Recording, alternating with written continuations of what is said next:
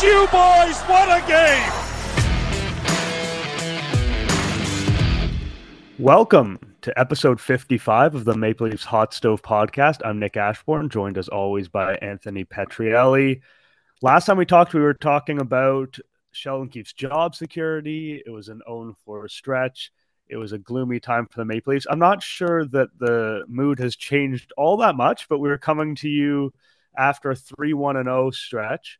Uh, a significant turnaround wins against the Calgary Flames, the Seattle Kraken, and most recently the Winnipeg Jets. Anthony, what has stood out to you about this little reversal of fortune for Toronto? The the biggest thing for me is they have a lot of guys playing underwhelming hockey right now, but they're somewhat surviving it. And you often hear people say the mark of a good team is picking up points when you're not playing well.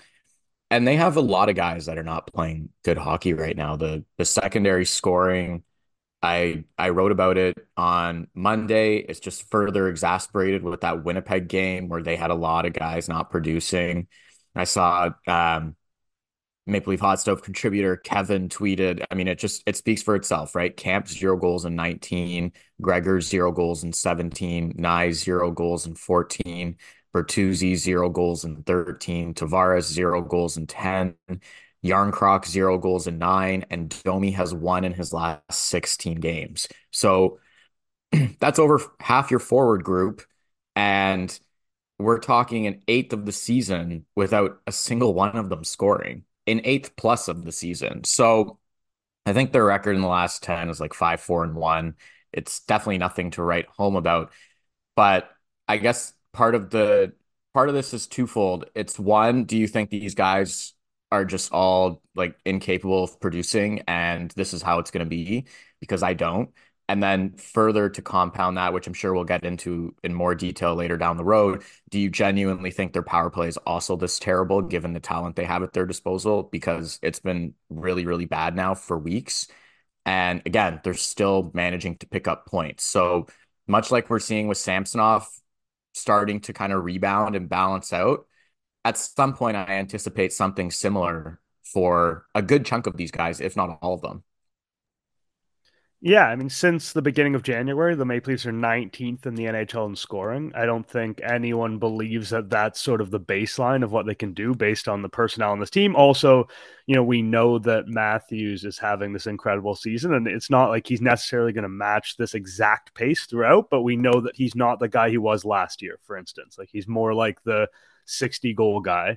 Uh, we don't know exactly where he'll net out, but these these guys, you know, the Bertuzzis, the Domis, the Järnkroks, the Nyes, you know, the level of belief you have in all of them, it, it's going to vary. Like it, there is an element of these guys also literally not playing well, right? Like if you talk about Bertuzzi, yeah. Domi, Järnkrok, Knies, who I kind of consider those are the guys beyond the core four who you have legitimate offensive expectations of. Like, yeah, I know Kampf isn't scoring and Gregor isn't scoring, but I don't have any expectations from. I mean, they should probably score a little bit more than the like absolute zero. Like the, they, the, they shouldn't be scoring a one goal every quarter of the season. Like no, Gregor in particular shouldn't be like a four goal guy. No, but with them, you know, if they had scored, you know, two goals over the course of the season, then I'd probably be not like, you know what I mean? Like it's the difference of yeah. like one chance, two chances going in, as opposed to someone like Bertuzzi, who I, you know, 13 games pass, and my expectation for him over 13 games would be maybe, I don't know, three and a half goals. I don't know if that's the right math, yeah. you know what I mean? Like, I, I, the bigger thing with Gregor and Kampf to me is they've had so many games over the past couple of weeks, and they're just part of, they're just kind of grouped into it, although they're not going to, they shouldn't be expected to score as likely as the other guys. Is watching games where I just sat there and went, if legitimately anybody else, I mean, anybody else did anything on this team, they'd probably win the game or they'd be right there. You know, you know, they've been as much as it hasn't necessarily been a good process all the time. You know, Edmonton scored with three minutes left to win. Colorado, same thing. Detroit, same thing. Might not be three, you know, plus or minus a few minutes, but you know, people get the point. Vancouver was a tie game in the third period. And often just watching, going, legitimately anybody else, just do a single thing to contribute to a goal, and you're probably in pretty good shape. And I think some of them will. I it is interesting though because you know Bertuzzi is someone that both of us were pretty bullish on compared to his literal level of production a little bit earlier in the season, but his quality of play has declined. Right, like if you look at that that group of four guys like the Bertuzzi, Domi, Järnkrok, Knies, quartet since the beginning of January, their expected goals at five on five, all of them between forty six point six two and forty nine point two six. So that second line, the Nylander, Tavares, Bertuzzi, and I know that's been broken up a couple times over the last couple weeks, but that grouping was consistently like tilting the ice. And then in part because the Matthews line sucks up the more difficult matchups. But that was a line that Keefe often referred to as like, this is my most reliable line. And now that line is sort of going 50 50 territorially. And like maybe they'll win you with skill, like they'll convert more than the, the guys they're facing. But that grouping is no longer always in the opposing end. You know, Domi and Järnkrok, I think, you know, the fact that we should about Nick Robertson because he's sort of the one guy who's doing a little bit here on this end. But like that group with Robertson at its best was giving you offense. But with Robertson coming in and out, they're not doing a ton. And Knies is, I mean, he's not hard to defend in the in the sense that he's young, he's very skilled, and there's so much reason to be optimistic about his future. And the fact that he's been shoved into this first line role in many ways isn't necessarily fair to him. But if we put aside that context for a second, like is the player literally playing well and contributing well within his role? I, I think the answer to that is is safely no. Like it's it's just not really working out the first line. And you know, what's the alternative to that? We can talk about that a little bit, but those are the players that when we talk about secondary scoring, those are the players that I focus on. And yeah, I mean, you know, last 10, last 12, however you kind of slice it up, getting one goal and it's a Domi goal out of all these guys, you know, it makes an offense that could be and should be, you know, the calling card of the team and the thing that makes this team better than others bringing that, it just like it drags them down to the middle of the pack. Like it, the fact that Nick Robertson is the only guy outside these top top guys who are scoring during a period when John Tavares is not producing at all as well. We know the blue line doesn't score. Like you, you really need more from these guys. And like Bertuzzi, for instance, we always said, oh, he's playing well, he's doing the right things that lead to offense. He's also like he's just he's whiffed on some a lot of big time chances. Like at a certain point, the process is great but the longer we get into it like you the reason we monitor process is because it leads to results but if the results never come then it's hard to keep defending the player yeah and i think i think to your point about you know what can we realistically expect from some of these guys and and that piece of it i think that goes hand in hand with deployment I think that goes hand in hand with how these guys are being positioned to succeed or not succeed. So, you know, you mentioned Robertson. Obviously, he's been in and out of the lineup, even though he's been scoring.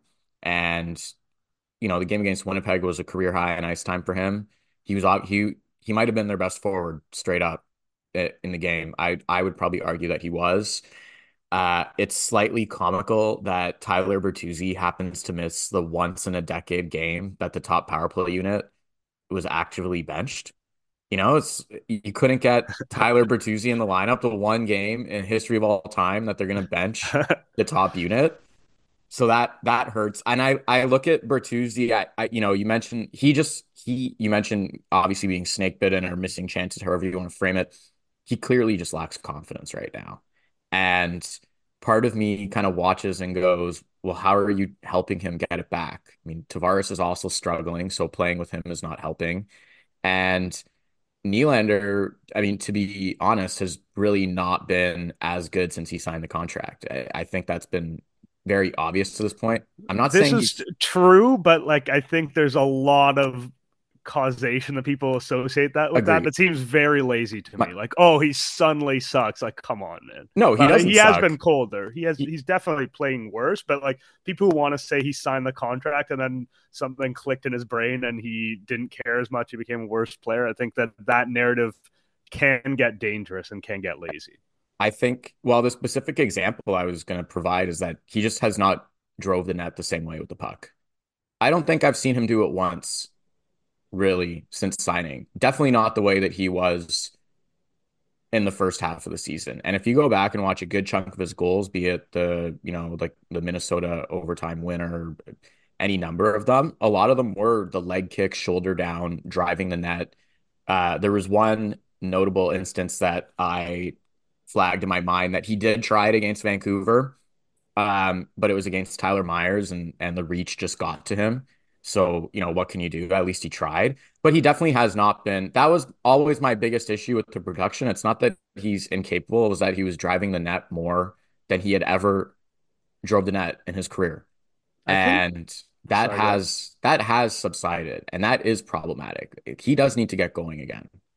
I think he's also he's fallen in love a little bit with that short side shot, like from the like he scored on that a 100%. couple times, and he kind of I think he convinced himself that he yeah. can hit that low percentage shot that nobody else can hit. And like to an extent, he can, but he can't make that a huge part of his bag. Like Austin yeah. Matthews will take shots that other people shouldn't and can't really take, but he doesn't fall in love with those shots and make those shots his signature. And I, I mean, again, I think this is sort of like a little bump in the road. I don't think it's some massive structural yeah. thing where Nylander's going to forget how to play offense, but mm-hmm. there has been this little thing where he had a couple goals like that, and it's I mean, we're kind of floating around the topics here, but I think it's showing up on the power play. Like I think Nylander is settling for a lot of shots yeah. that are just not high quality shots. Yeah, and ultimately you have to you know, the reality is is he signed one of the more expensive deals in the league now. So it's one thing to kind of go through these dips and play when you're making under seven million dollars, or even if at this point you were making nine and a half. But when you're making 11.5 and you take three weeks of like really not driving the net and the results and the production kind of dip, you know, being uh, pacing to be a 70, 75 point player is not worth 11.5. That's just the reality of it, right? We talked about when he signed. I said, I think he's capable of being a 40 goal, 90 point guy for the seasons ahead. And if he is that, I think that's reasonably worth the money. If he's dipping like this and it's consistent, where it's a little bit more in and out, that doesn't mean that he can't do it. That doesn't mean he's a bad player. I think more than pretty much any of the other guys, he's shown that he's capable of flipping a switch. And I fully would expect him to if they were playing in the playoffs tomorrow or if, you know, they were in danger of missing the playoffs. I he more than any other guy on this team other than Morgan Rielly, I'd sit there and go, yeah, Nylander will step up and he'll be he'll be legit.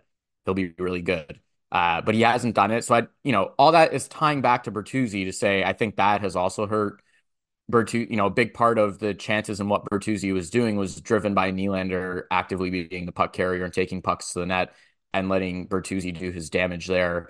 You know, you mentioned Knies is, you know, he's getting basically zero power play time last night because he was, you know, the situation with the benchings. He actually did get on the power play time. So it basically took the top unit getting benched and Tyler Bertuzzi's partner having a child for Matthew Knies to get on the power play. And he actually made a nice backdoor play and it barely, barely got deflected and Järnkrok otherwise would have buried, I'm sure. So, you know, that's what it takes for Knies to get on the power play. And that's tough because he's a skill guy. So not playing there, it just even if it even if it's not reflected in production, meaning, you know, if he's playing there regularly and producing and it's like it's bumping up his totals. Even that aside, it's just puck touches in the league. It's just opportunities to create offense. You know, he doesn't necessarily get those touches as much with Matthews and Marner because those guys are dominating the puck and they're dominating the play. And he's often just forechecking and going to the net, or at least trying to. So it's a full trickle down effect to me uh, when you when you kind of look at it. And I think that the going into the season, I think that the strength of the team was was and the way it was designed is to roll three attack heavy lines, right? That's kind of how they were built. When you signed Max Domi and you say he's going to play on your third line, that will never ever be a checking line ever. Max Domi does not do defense. So, but they're not really played or deployed like that. Um, I, I still think he's often looking at it as the, the top guys carry the mail and anything that the bottom six guys can contribute is gravy and you know hopefully they just don't give anything up and i just I, I think there's a little bit of a disconnect between how it's being deployed and how it was built And I think that kind of also plays into some of the results we're seeing. Yeah, like if you want a team that rolls two lines that are in theory top, like that's the whole premise, right? Two lines that are top lines, and the decline of Tavares has sort of eroded that premise to some extent. But like, let's just say that you have two lines that are top lines, like, and you're not worried about giving that much ice time to your bottom six. In theory, you want that bottom six to be extremely defensively stout, able to take on any situation, physical because that's if you're not going to give them really power play time and you're you know you're you're thinking of maybe giving some of these lines like 11 minutes of ice time a night first of all you're kind of going to waste offense first players there to an extent. And secondly you're not going to give them as many offensive zone face offs like it, it's just sort of you talked about the touches the opportunities but the, that's not the personnel the Maple Leafs have. Like sure they have David Kampf uh, but outside of that, you know, this third line that they have, you know, the most common iteration, which is Robertson, Domi, and Jarnkrok. Like Jarnkrok is responsible defensively. I don't think he's like a Selke candidate by any stretch of the imagination. Like that's a scoring line without scoring opportunities. And so, you know, Bertuzzi is a player. Obviously, he's mainly been on the top six, but he's not a defensive ace either. Like, if you wanted to build a team and you're like, our our idea is that our team is extremely good at defense and then we have a, a, this handful of amazing offensive players who we give all the offensive opportunities to. That could work theoretically. Like you could make an argument for and against that. You could say four players isn't enough to really drive an offense. I don't know if you have the defense, uh, the defensive imagination on the blue line to make that happen. In the end, you're putting too much pressure on too few guys. Like you could make arguments against that, but that would probably make more sense than what the Maple Leafs have now, where like they have this top six that gets all the opportunity, top yeah, top two lines get all the opportunities, and you have these guys who have all the power play time, and then the other guys who are playing supportive roles. Those roles aren't necessarily the ones they're best suited for. And to be honest, when Treliving brought in Bertuzzi and Domi, I kind of thought, oh, it's actually a good idea. I mean, we've seen in the playoffs, like that core four group, if they go cold for whatever reason, it is a relatively few number of guys. Like if one of them gets injured, and the Maple Leafs have been lucky that these guys have been durable. But if a couple, one or two of them got injured, like suddenly you'd be in this devastating spot. It, I thought it was a smart idea to bring in more secondary scoring, but clearly that hasn't worked in terms of the player performance. Like the players deserve some criticism for how it hasn't worked, and it also hasn't really worked in terms of the way that Sheldon Keefe conceptualizes the team and deploys them. And we we come to the power play now. You know, they're one for their last 20. Facing Winnipeg, they had five chances, couldn't put one in. And that's the way to score on Winnipeg because they're incredibly difficult to score on, but actually haven't penalty killed well. So if you get a bunch of power plays against Winnipeg, that's an incredible gift. And they threw that gift in the trash. Uh, we saw that incredible shorthanded look that Winnipeg somehow blew. Like Samsonov deserves credit. To, like it was awesome, and it's great to see people getting behind him and chanting for him. But like it was also like put into his pad. Uh, like uh, they should they should have converted on that opportunity. We'll put it that. Are way. you are you are you critiquing the two on nothing save? I mean, if you blow a two on nothing in the NHL, that's that's on you, right? I mean, more than the goalie, generally speaking. Yeah, that's a, that's what I'm saying. Like it was like obviously Samsonov did well, but like it was yeah Winnipeg blew the opportunity. But I but think to would...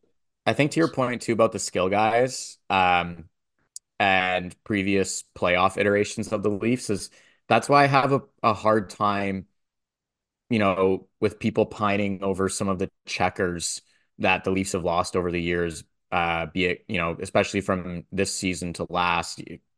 Alex Kerfoot's name we hear a ton. Pierre Engvall's name we hear a ton. You know, Zach Aston-Reese's name is out there. And to me, we've seen that movie three, four times over at this point where it's let's have checkers in the bottom six that are net zeros and let's pile it on our top guys. And that's why I was excited going into the season just to see some more depth scoring options, some actual skill and ability. And Domi actually has been fairly productive this season given his limited minutes, right? Like he already has 20 assists. They're barely over halfway through the season. I know he only has four goals, but by and large, considering how little he's played and some of the situations he's been put in, aka David Kampf was the center for what two three weeks I mean, earlier that was a season. heinous pairing of players. Like Yeah. a line with David Kampf and Max Domi has no chance of succeeding in either Eh. capacity. and and winger Max Domi too, not even Yeah. not even center Max Domi. So, you know, all things considered, I I see the the path that way. That's that's also why I think when people sit there and go, yeah, it's it's um it's a worse product. I what I generally see is I look back at the the lines this time last year.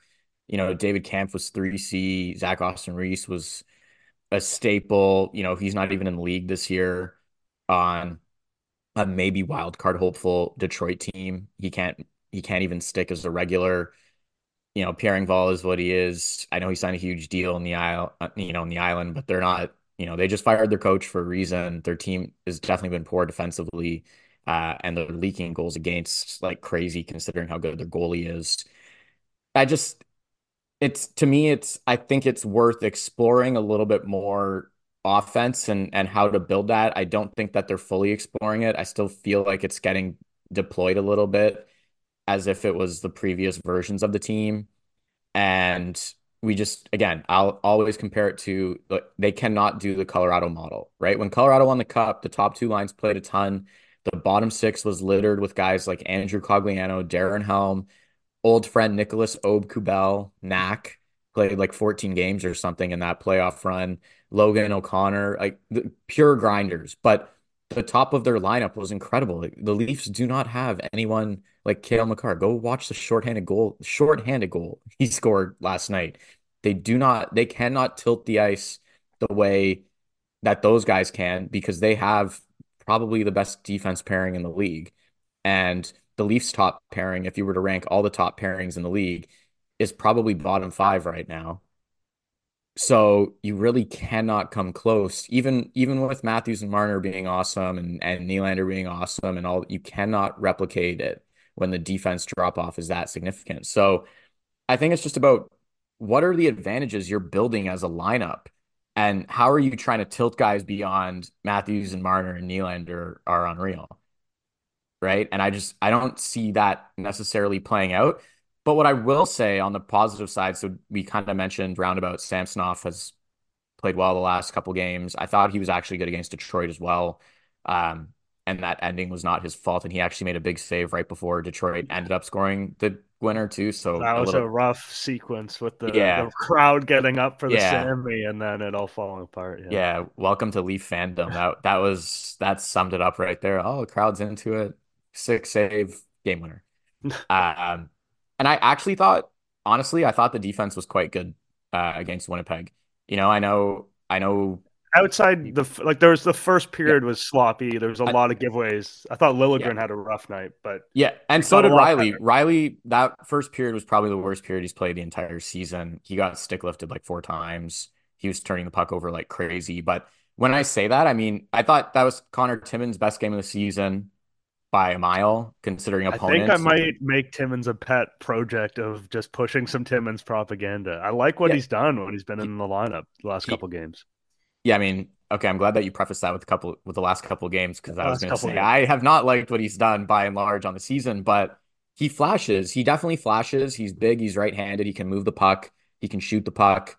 There, there are things to like. I've, I've always been bullish on those things. I thought he was really good against a quality opponent last night, and he was one of the only guys that could competently move the puck and was making plays, and he was noticeable in a good way. I wish he got Marner hit him high on a play in the first period, and I wish he got that puck on net. Um, because that was that was just an excellent chance and good on him for creating it and good on Marner for finding him as the trailer. You know, I thought McCabe McCabe's been generally solid for months on end now. He's clearly their second best defenseman. But you know, Benoit did his thing. He ran a few guys. He you know, he is meat and potatoes. It's never going to be sexy, but you you need plumbers. I think he he's a competent one. I you know, Liljegren is just jittery. I, I don't know how else to describe it. He just like he loses the puck for no reason. Like like It not was even a really rough outing against Winnipeg. Like I don't, Yeah. I didn't track his number of giveaways, but whatever the box score told you, there was significantly more giveaways than that. Like he Yeah. really struggled to get the puck up ice to prevent the forecheck from getting to him. He's it's weird because with Liljegren, we're starting to question exactly what he's good at. Like he's fine at almost everything. Like in theory, there's nothing, there's no huge hole in his game, but they because he doesn't get power play looks on the top unit and his offense is kind of it's been fine, but like the defense in theory is fine, but he's just not standing out in any particular direction. And with that, you know, I think that jittery is a good word. With the weird turnovers that seem to happen with him, it's you know, he looks like alive right now. I really want to advocate to give him more minutes. I really, you know, they switched the D pairings in that game after the rough start, and he was up with Rielly, and they put Brodie on the left. Um, and you know, they had Benoit Timmins going, and they kind of moved things around a little bit as it went on. And I really want to advocate for it, but it's tough. I mean, in in good faith, it's it's easy for people to say from the outside, but when you're legitimately watching Liljegren get the puck with very little pressure, and he just stick handles and loses it without anyone actively stick checking him, let alone hitting him. It's hard to sit there if you're on the Leafs bench and go, yeah, put this guy with Rielly and let's give him 22 a night and see how it goes. I, at the same time, I think there's been some evidence that when he's played more, he's played better. Maybe he thinks less. I think he's not a good third pairing defenseman. Like, I think he just gets in his own head or something happens there where when he's playing 15 minutes, it's it's as if he loses his mind and just does bizarre things. It's almost as if when he plays more, he just goes out and plays and maybe doesn't think as much and kind of settles into a groove because by and large, he has the tools. He has an absolute cannon of a shot. It, there are some clips and highlights and goals over the years where he has unleashed some one timers and some slap shots where you go, wow, the, there's serious heat on those. And he can obviously skate and he can obviously make a pass other than you know, once every two weeks when he seems to fan on it in his own zone for no reason and give it away. You know, he's he's thick, he's a strong guy. There's plenty of skills to really like about him. He's right-handed, which is always a plus at this rate.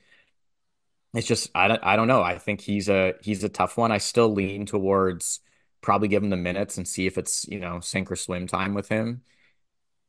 But you'd like to be you'd like to see a little bit more from him on a shift to shift basis to feel better about that. I just their options are kind of limited. All that to say is I thought the Leafs were actually, you know, other than the 2 on 0 which was by and large the forwards and the top power play unit and, you know, Winnipeg had a few other decent chances. The Leafs really didn't give up a ton.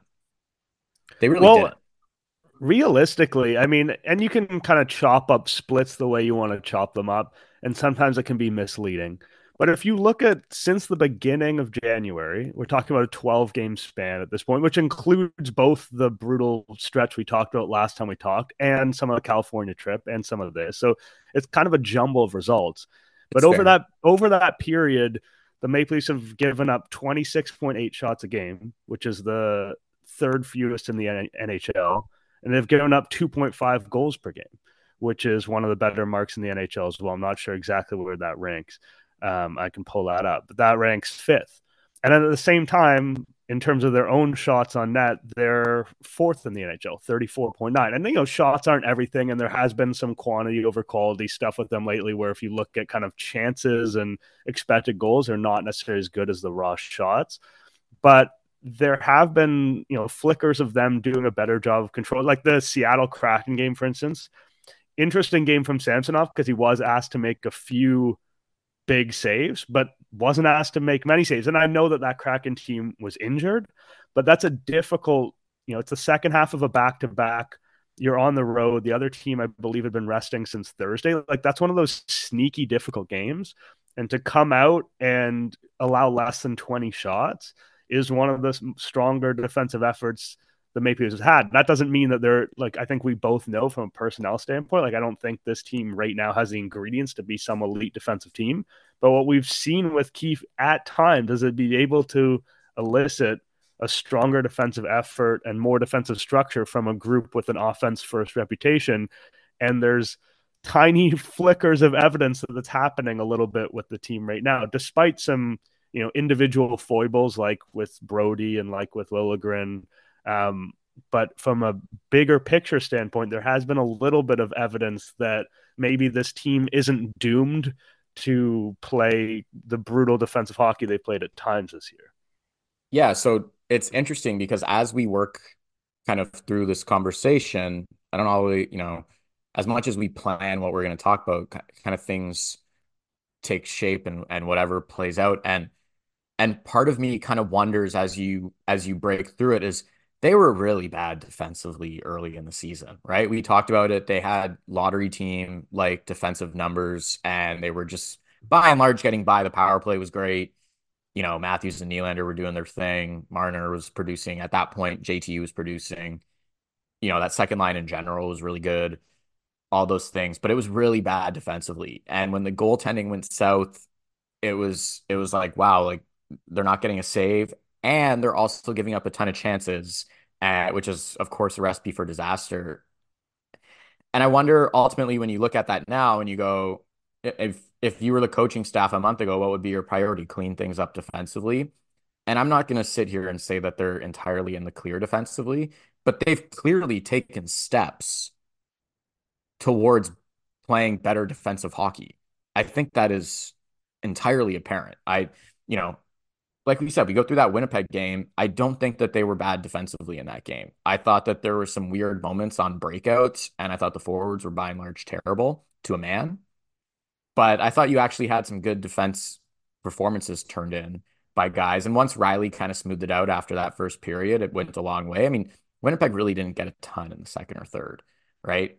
So I wonder now if it's okay, we've we've kind of smoothed that out and maybe established a bit of a better foundation defensively that we can now in turn go back to trying to get some of this secondary scoring sorted out and some of the support scoring. And that is the step to do things, right? It's not let's get the let's get Tyler Bertuzzi going and Max Domi because he has four goals. It's let's clean up things in our own end in our own house. The thing that coaches can control the most, aka angles guys are taking, the way guys are structured and positioned and all of those kinds of fun things. That's the primary thing that you would focus on as as a coach. And that that is ultimately how I'd look at it. I'd say the scoring the scoring is going to come from some of the guys. I think I think they probably need to look at things like I said and be a little bit more honest on how can we get guys going. Can you slip in Tyler Bertuzzi on the top power play unit at times? Can you give Matthew Knies a little bit more power play time? Can you like how do you generate some extra touches for some of these guys, right? We saw Max Domi get a shift with Matthews and Marner against Vancouver towards the end of the game, and it was probably his best shift in like a week, right? In terms of making plays and getting the puck. And and so how do you kind of do those things to spark guys? Obviously, he also does well with Robertson, so that should probably get a little bit more runway now, kind of thing. And once that smooths out, again, I I I see a lot of this team is clearly worse than last year's team. I don't necessarily buy that. I I do think the biggest thing in all of that is TJ Brodie has dropped from being a reasonable top pairing second, you know, support defenseman uh, alongside Rielly to basically a third pairing defenseman this season.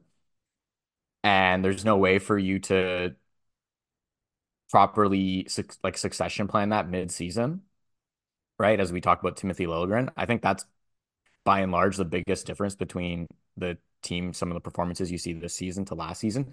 They legitimately don't have a reliable top end pairing that you can bank on, right? We're seeing Benoit have games where he plays 20 plus minutes and with Jake McCabe. And kudos to those guys. They've turned in a good season so far, but that's not where you want to be on paper. And I think the secondary scoring will come. I think some of these things will even out. I would be floored if this team doesn't go on an offensive heater between now and the end of the season. And even with all that said, they're still firmly in a playoff spot right now. And they're kind of like trekking along, collecting points where you have a very frustrating game like the Winnipeg game. But at the same time, you ultimately look at it and go, oh, well, they got two points. So they're buying themselves opportunities to clean up the process. Yeah, and you've talked a lot, which I think is interesting about the idea of Sheldon Keefe coaching very hard for this game tonight. You know what I mean? Like trying to maximize your opportunity of winning in the present, sort of no matter what, without having foresight. Um, and I think at times that criticism has been valid, but then you look at Wednesday and it's a zero zero game and this power play thing happens and they pull the first unit and they bench them in a game where they need a goal desperately. They know it's incredibly difficult to score against the Jets. They know the way you get to the Jets is by getting to their penalty killing unit. Like that has been how you have a chance against them, when, especially in their recent run, like over the not just over the course of the season, but sort of the last six weeks or so. And I thought that that was an encouraging sign that he was willing to make that move. Like you could argue the kind of talking heads about like sending a message and the interpersonal component of that, and I think that, that that's valid. I can't claim an incredible amount of insight into how Mitch Marner's brain works and whether that's going to effectively uh, change his behaviors and things like that. No comment. no comment. no comment. But I will say that it it is a bit of a counterpoint to that thing we're talking about. It's it's the idea that I'm going to do this thing that may hurt my chances of winning tonight because it, there's a bigger picture, and I would like to see more evidence of that. I mean, courage is probably too strong a word. I don't think we need to pin a medal to Sheldon Keefe right now, but that type of idea where it's like I'm willing to make a sacrifice today. I'm willing to maybe you know risk my chances of taking a loss here that I you know it would hurt to take this loss, but I'm going to risk it a little bit more by doing X. And you know, playing Nick Robertson, his career high in ice time on Wednesday, and giving him a shot in a three on three scenario. Like it, that would have been hard to envision a while back. The idea of Nick Robertson playing a, a role in three on three and him playing that much time, which is funny because he played one good game. And Sheldon Keefe was like, "Oh, I love that the nine minutes fifty two this guy played." And for some reason, it wasn't even nine minutes. It was like eight fifty seven. I was like, "Why did you play him so little then? If you loved his game." Yeah, but, that was a. But then suddenly he like boom, it was binary. He earned Keefe's trust. So like you could argue with that process, but I want to see more stuff like that in the weeks to come and more experimentation. And maybe that's too much to ask, but that power play benching gave me some level of uh, insight that maybe that is creeping into Keefe's brain a little bit. So yeah, I think people have this thought where it's it's as if oh well, Keefe is worsening their chances um, by not playing the top guys. And in reality, it's the top guys are worsening their chances by playing really bad hockey. That's what's happening. Keefe is only reacting to the situation, which I wanted to see more of. I think by and large, they've received a pass when they've played poorly. And at some point, it's it's like you're the top guys on this team. You guys make a ton of money. You know, you have a clear hierarchy in terms of how things are run in this group. This is not this is not everyone is equal and they all make the same amount of money and it is what it is. Like there's a clear hierarchy and how things are built and structured on this team and and that means there's an expectation as to how you play and when you're not meeting it, you're the ones hurting the team. And I know we have a few more minutes here so I want to get into this just quickly is the big part for me with that is the power play. So I don't think I think by and large the power play is struggling because of those things. This these guys have played a long time together on the power play. They know how to be successful on it, and they have been successful on it. The issues that I'm seeing are, you know, there was one power play in the second period where Mitch Marner gets the puck up top and he has it around the middle of the ice and he brings it on his forehand side across the blue line and Matthews pulls up high and he's wide open. Wide open. There's no one around him. And if you're a fan watching it, you instantly go perfect. Hit Matthews with the pass. This is the best goal scorer in the league. He's going to walk in. He's going to make something happen. And Marner just continues to pull it and then floats a shot to the net and it gets blocked and cleared. And it's a terrible play. It's just a terrible play.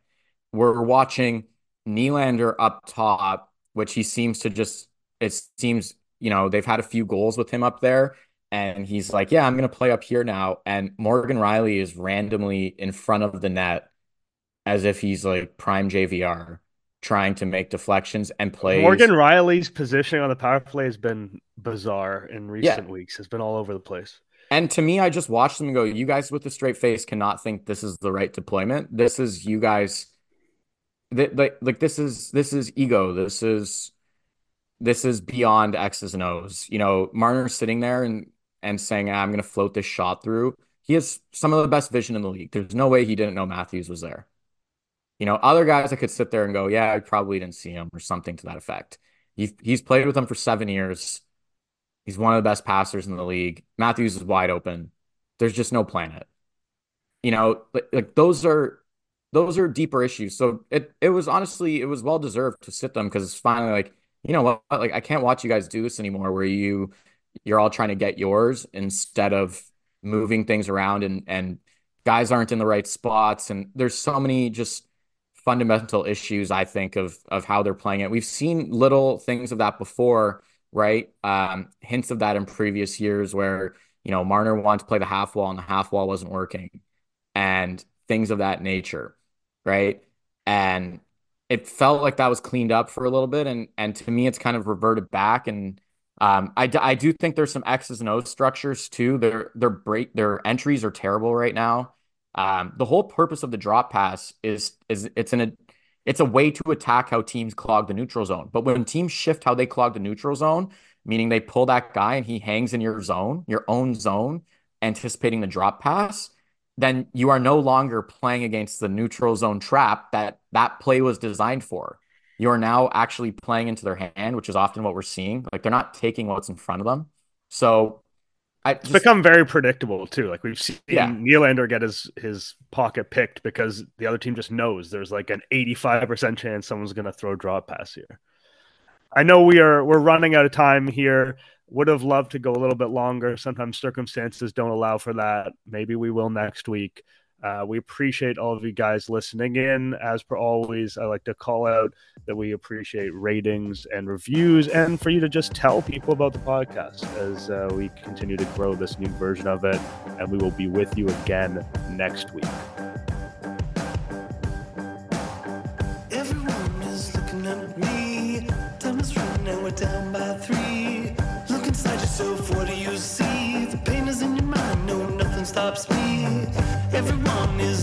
at me. Heart is pounding and we're down by three. Look inside yourself, I know what I see.